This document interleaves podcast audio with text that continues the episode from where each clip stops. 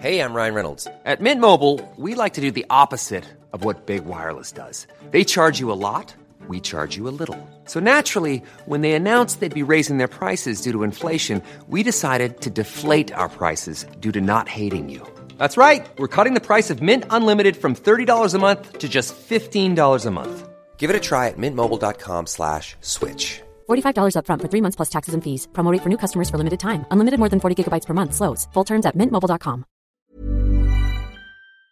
Hello and welcome to the Heredity Podcast with me, Dr. James Burgon. Right now, conferences are a bit odd. Crowded rooms and questionable catering have made way for Zoom presentations and questionable internet connections. But we still love them as forums to celebrate and communicate science. And in January, one of the most important conferences in the UK's Genetics and Evolution Circuit took place the 54th Annual Population Genetics Group Meeting, which is sponsored by both Heredity and the Genetics Society. In this episode, we're going to explore this conference with two of the organisers from the University of Liverpool. We're also going to get a taster of the research that won Best Student Talk. Welcome to the Heredity Podcast. Can you please both introduce yourselves? I'm Andrea Betancourt. I am a professor at the University of Liverpool. I moved to the UK in 2005. Although I'm American, I haven't lived in the US since. I should probably say uh, I'm an evolutionary biologist. Uh, go, Eve. So I'm Eve Taylor Cox. I'm a PhD student at the University of Liverpool, and my supervisor is uh, Professor Ilik Saccheri. I'm looking at the evolutionary genetics of range expansion in the speckled butterfly across the UK. Mm, perfect. Well, welcome both, and thank you for joining me. And you're both here to talk about this year's pop group. So, Andrea, you were one of the main organisers, Eve, you were a volunteer there. But I guess just to get everyone orientated, what is pop group? So, pop group is the population genetics group meeting of the Genetic Society UK. Um, it's a meeting that's been going on for quite a while. This was the 54th iteration of that meeting. It's a great meeting. There's usually about, I don't know, 150 to 250 people coming in real life. And it's largely focused, of course, on population genetics. There's lots of genomics and non model organisms as well, and lots of the old British academics that are really have been really important in population genetics. My first pop group was back in 2005, right after I arrived in the UK, and it was brilliant, but I was still jet lagged. It was that that recently after I'd arrived. Must have been some hard going. Um, so, Eve, was this your first pop group? Have you been to previous ones? This was my fourth pop group. I've been to three previously, and the first one I went to was in Cambridge when I was doing my master's. And I just love pop group because it's so welcoming for students, and it's just um, really nice to present your work and get feedback on it. And you don't feel like there's lots of pressure on you. It's really nice atmosphere. Yeah, it's it's one of the meetings that people always say they gave their first talk at, and for me, it's really special because I get to see the people I taught as master students back when I was a postdoc moving through their careers. They're mostly fellows now. Yeah, I, I still remember my first pop group very fondly. It's a very it's a very easy place for new researchers to get involved. Yeah, definitely. Mm. It's really welcoming. And the student talks are often the best ones, really. Yeah, I'd I'd tend to agree with that as well. But this year, I guess things were a little bit different and a bit more challenging because it was all held online. Um, and I'm kind of curious as to what it was like organizing the first virtual pop group. Um, well, in some ways, I think it was easier than organizing a real meeting because there were no caterers or conference dinner or anything like that, no Ceilidh bands. It was in a few ways a bit harder just because there were so many unknowns and so much of it had to be done at the last minute. But it was quite a lot of fun. Yeah, I would say it was really fun. And I think we realized early on, like the opportunity doing it virtually gave us because we could make it a much more global conference, especially the time of year, it's quite hard for people to come over to the UK. So we tried to make it have a bit more of a global outreach, which I think was quite successful. Mm, that's a really good point. And we had roughly twice the number of attendees that we normally have. There were 460 some odds people registered in the end, I think.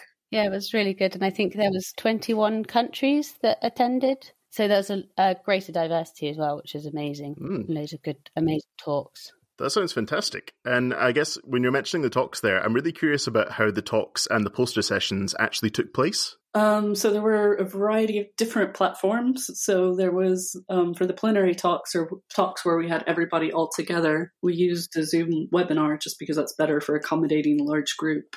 And then for the parallel sessions, we had a Zoom meeting where people could choose their own breakout rooms. And this was a little bit rough the first day because it's quite a new feature of Zoom and it's not particularly intuitive how you use it. So that, that led to some delays.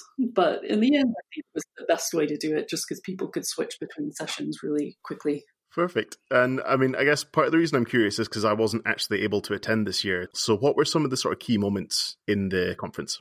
So, if I could talk a little bit about the poster sessions, I think that was one thing that made it feel more like pop group than like an online conference. I hope um, that was done on a platform called Spatial Chat, where people can sort of wander around a virtual space and talk to each other in small groups. And I think that made it a bit more natural, a natural way to interact than Zoom, where only one person can talk at a time. Um, so that's I think helped a bit. One of the one of my favorite moments was actually just popping into the. We had a pub quiz instead of a conference dinner, and it was just popping in and seeing people who were I knew were friends and would have been sort of clustered together at a normal pop group, all chatting together, and then meeting a few new, new people that way just by casually bumping into them. No, I think um, Spatial Chat was really good actually, and it made it as almost organic as you possibly can over um, being virtual because you could still wander around rooms and bump into people like you would at any other conference. And because pop group, the social side is so important, I think spatial chat was definitely a key thing, and we had lots of feedback, and people really enjoyed it. Yeah, some people said it. It sort of re- it captured the awkwardness of a real conference too. yes, corner.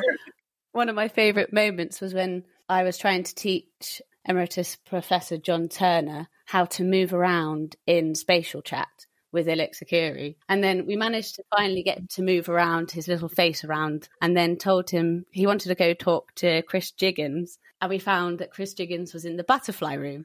So Obviously. we had to, I tried to teach John how to click on the butterfly room and Chris Jiggins' name. And then he suddenly just disappeared. we're like, oh no, I hope he found the right place, kind of thing. It was amazing. yeah, John the source of many of my favorite moments of the conference, actually. Yes, definitely. It was amazing. Ilik spent quite a bit of time showing him how to use Zoom because, you know, it's fairly new and not so easy. But Ilik had to share his slides. And then, you know, after there were quite a few technical problems throughout, but people were very kind and forgiving. And it was one of the last ones was uh, just getting ready to go live on the webinar with the plenary talks and watching Ilik disappear because he'd had a power cut at his house. the joys of uh, a virtual conference. Yes. Although I have to say that John is one of the highlights of pretty much every pop group I've ever been to. He's he's one of those real stalwarts that you just meet every year, and he's always full of ideas and enthusiasm. It's great. Yeah, he, he gave a really nice uh, tribute to Philip Sheppard, who did his career at Liverpool and was would have had his hundredth birthday had he lived that long this year. That was great. It was very very pop group. And I guess so, Eve. You were also one of the volunteers. I know that you were kind of largely in charge of the Twitter, so I'm kind of just curious about what exactly you did during the conference. Um, yeah, so I was I built the website around the amazing uh, logo that Sam Whiteford did, who's a postdoc at Liverpool. Um, so I built the website and then was mainly in charge of the Twitter and then just trying to help people with technical problems during the conference. And then there was a global Slack outage on the first day, um, which didn't, did not help matters because that's where we were doing all the messaging and tech help. Uh, so I was basically manically tweeting to try and alert everybody to what was going on when um, hiccups did occur. but I think it went okay. uh, that that sounds a bit like a nightmare. But um, I know both of you were very busy during the actual conference, so I know that kind of gets in the way of you seeing some of the research. But kind of curious about the research side of it, and if anything that you saw at the conference has really stuck with you or changed the way that you're thinking about your research. Um, Eve, do you want to take that one first? I think you saw more of the conference than I did. yeah, so the first day I kind of it was Panic Stations. Um, I really enjoyed the plenary by Graham Coop because he explained complex modelling so clearly and calmly that even I could understand it. So that's quite impressive if you can make me understand modeling. So for me, that was just nice how you can break down a model so it's understandable. And that has made me think about models much more clearly in general. My other favorite talk was by Gabriella, who won the student prize. And she talked about adaptation to altitude in Heliconius butterflies. And I was particularly interested in that because it's adaptation across a gradient, and that's quite linked to my research. It was really nice to see the kind of methods and what results she got from her work. Mm. Fascinating. I mean, the Heliconius people seem to steal the show pretty much every year at Pop Group. yeah, it's an impressive group of people and a great um, study system to work on. Yeah, definitely. I mean, Andrea, I know that you were really busy with the organization, but did you see any research talks that have really stuck with you? Uh, I did see a couple of plenaries. As as Eve said, Graham's talk was really beautiful. The graphics of that talk actually really stuck with me because it's such a beautiful way of visualizing and understanding, well, structured coalescence um, which is not all all that intuitive. And so it was more from a wanting to understand how to teach these things kind of point that stuck with me. The other talk I actually got to enjoy was Vera Gorbunova's, which was uh, amazing in that she takes, you know, cell and molecular biology methods and applies them to non-model organisms to answer really interesting evolutionary questions. Yeah, that one I had to pay um, attention to because I was hosting it and I wanted to make sure that there was at least one question to answer while people were thinking of their own questions. So I had to ask one. but, uh, it's not just my work, of course. I was really proud of the way the committee got together, uh, the organizing committee got together and managed to get such a broad range of topics among the plenary speakers so that there would be something that interested everybody. Different um, people have emailed me saying this plenary was the highlight of the conference for me, or that plenary was. And I think it was pretty broadly distributed across the four speakers. Ryan Reynolds here from Mint Mobile. With the price of just about everything going up during inflation, we thought we'd bring our prices down. So to help us, we brought in a reverse auctioneer, which is apparently a thing. Mint Mobile unlimited premium wireless. Ready to get 30, 30, bit to get 30, bit to get 20, 20, 20, bit to get 20, 20, bit to get 15, 15, 15, 15 just 15 bucks a month. So, Give it a try at mintmobile.com/switch. slash $45 up front for 3 months plus taxes and fees. Promo rate for new customers for limited time. Unlimited more than 40 gigabytes per month slows. Full terms at mintmobile.com. Hey there, it's Michelle Norris. I'm host of a podcast called Your Mama's Kitchen. When I travel, I'm usually looking for a way to find a taste of home when I'm not at home. And one of the things I love to do when I am at home is entertain. And Airbnb allows me to do that. When I was in California recently, I rented a house that had a great kitchen. And when we were sitting around the table, we're all thinking, we're in someone else's house. Someone could be in all of our homes as well.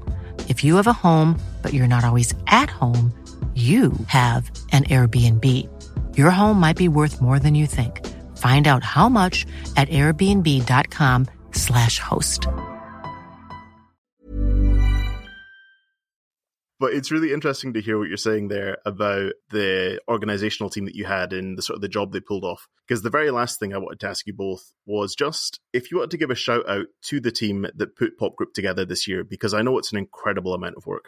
Absolutely. I mean, they were such fun to work with too. So Vicencio Oostra put together the spatial chat stuff and did a brilliant job. Rob Fitz did a great job with, the, especially with the pub quiz, which was a highlight for lots of people. Um, Ilik was very key. Ilik Saccheri's Eve's supervisor was really key at, at herding John Turner through everything, which was brilliant because he really made the meeting special, I think. And Stu Wigby handled uh, the merch, which was hilarious. Um, it was using Sam Whitford's artistic logo designs and putting them on all sorts of mer- print on demand merchandise that people really enjoyed. So you could order a pop group bath mat if you so desire.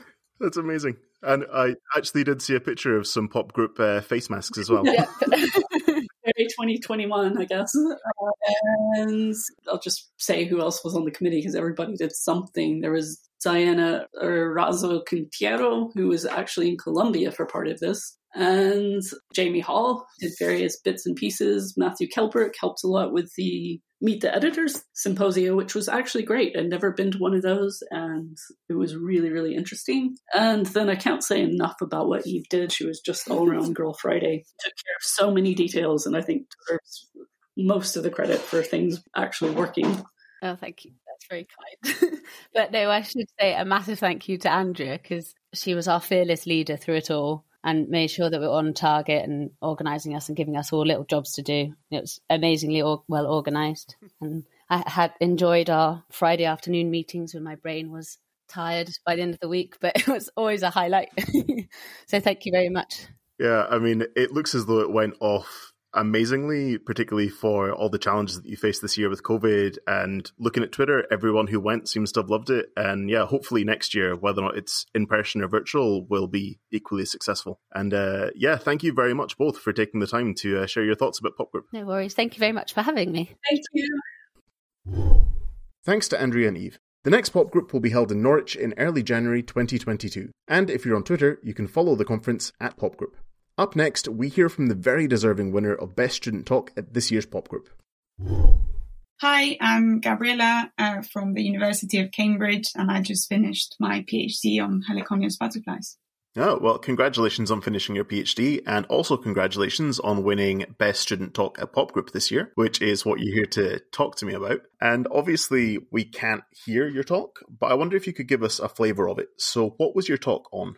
Yes, so um, I talk about some of the main outcomes of my PhD in 12 minutes, was was a bit tricky. But this project really was about understanding how some Heliconius butterflies adapt to living at high altitude in the Andes in South America. And people have been completely obsessed about these butterflies for a long time because they're one of the best examples of Müllerian mimicry, where toxic species look alike to protect each other from predators. But some subspecies are altitudinally structured. So you have a color pattern morph in the highlands that is different from the one in the lowlands. And where they meet in the middle, there's a hybrid zone. And these have been studied in depth for a long time to find the genes underlying color pattern differences between the subspecies. And while doing that, they found that there were other regions of the genome not involved with color pattern loci that were differentiated between the highlands and the lowlands, hinting that there could be potential adaptation to high altitude, even in these, you know, very continuous and admixed populations.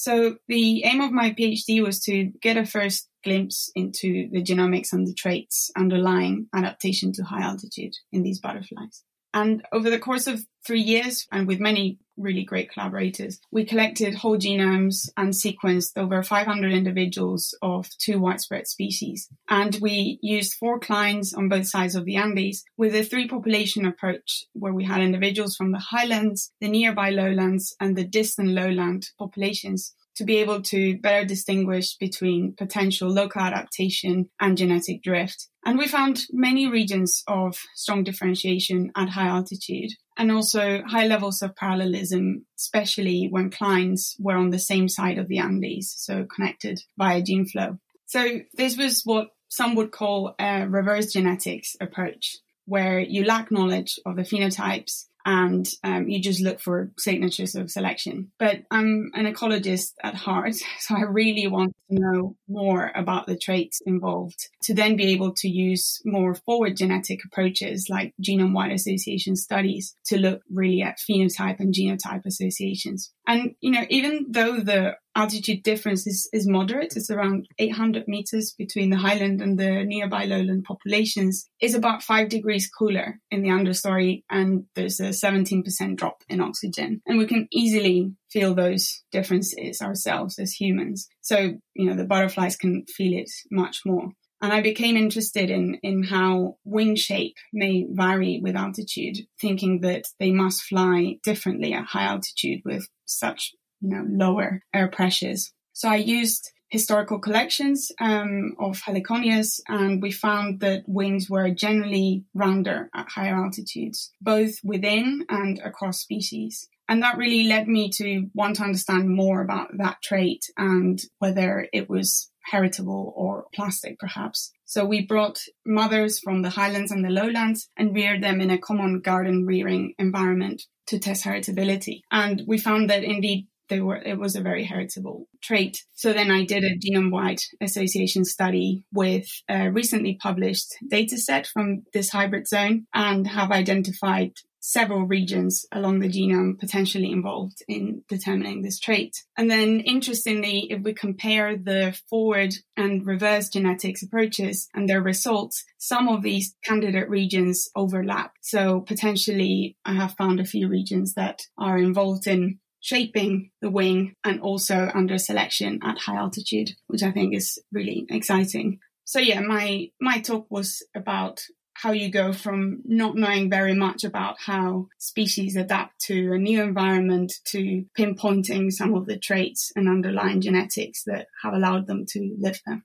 Wow, I am not even remotely surprised that you won. That is an absurd amount of work. It sounds like a really fantastic project. And I guess I'm, I'm really curious about what kind of reception you got from the room when you gave this and what it was like to actually win Best Student Talk. Yeah, it was really exciting. And I guess the weird thing about Zoom talks is that you don't really see other people's faces. So I couldn't really gather how it had gone. In my head, it had gone very fast uh, because I had just finished writing my thesis. I, I handed in only a couple of days before. wow. So all the results were very much in my head. So when I made the talk, I think I put in a lot of content, perhaps too much. So I thought it had just gone a bit too fast. But then afterwards, people did come and chat to me and had interesting question. So I gathered it, it had gone quite well. And yeah, it was also my birthday and I was in Spain surrounded by family. Um, so it was, you know, really, really exciting and kind of the icing on the cake after a very hard year of, of work and um, pandemic. That sounds like a very full on week of good news for you. yeah, it, it was uh, really, really full on. But then, yeah, also the price is pretty exciting. I mean, I got to choose 300 pounds worth of books, which I'm very much looking forward to reading. Mm, that's incredible. And yeah, I always, I have kind of wondered how it must feel giving a talk at a conference over Zoom because you can't look out with the steely faces looking back at you. Yeah, it's different, but I don't know. It's um, we have to get used to it in a way, and, and, there are some positives to being able to be, you know, in a different country like I was at the time. Definitely. Are you a pop group regular? Have you presented there before? It was my first time presenting a talk. I presented a poster on my first year of um, my PhD with my plans, and I actually found a picture on Twitter the other day, and how they have changed. I mean, um, main question is the same, but yes, it, it, it's funny to to look back. But yeah, I do try and go every year and it, I find it is, is a wonderful conference and, and very friendly and yeah, just a great place to share science. Mm, no, for sure. And I wonder how you found Pop Group this year. So beyond your own talk, which I'm sure dominates your memories, what were some of the standout moments for you from this conference? Yeah, so I think we've all missed the excitement of sharing science this year. So I found all the talks generally inspiring in, in, you know, the energy and the effort that speakers and organizers put in despite all the technical issues in the world that they faced. But I particularly enjoyed Graham Coop's talk, which actually was one of the main reasons why I really wanted to attend the conference. Um, I've been a fan of his methods and papers for a while. I've always liked how he incorporates the landscape and the environment so elegantly into population genetics. And he talked about his work with Matt Osmond um, on inferring the geographic location of genetic ancestors. So really looking at how alleles spread through space and time. And I think these sort of methods are so important in our current world with invasions and climate change shifting species ranges. And it's certainly an area of research that I really want to explore further in the next few years. Mm, fantastic. Yeah, I've, I've heard his talk was very good from a few people. But yeah, thank you very much for joining us to share your research. Um, it sounds like a really incredible project that you did for your PhD. And yeah, best of luck moving forward in your career, and I guess best of luck in your Viva, which I assume must be reasonably soon. Yeah, it's only in two weeks. Oh wow! yes, yeah. Thank you very much for having me. Great talking to you. Thanks to Andrea, Eve, and Gabriella for joining me today. Heredity is the official journal of the Genetics Society. Find out more about the journal at nature.com forward slash HDY. You can subscribe to the Heredity podcast wherever you get your podcasts, and you can follow us on Twitter at Heredity Journal. If you want to get in touch with me directly, drop me an email at hereditypodcast.gen at gmail.com. I'm James Burgon. Thanks for listening.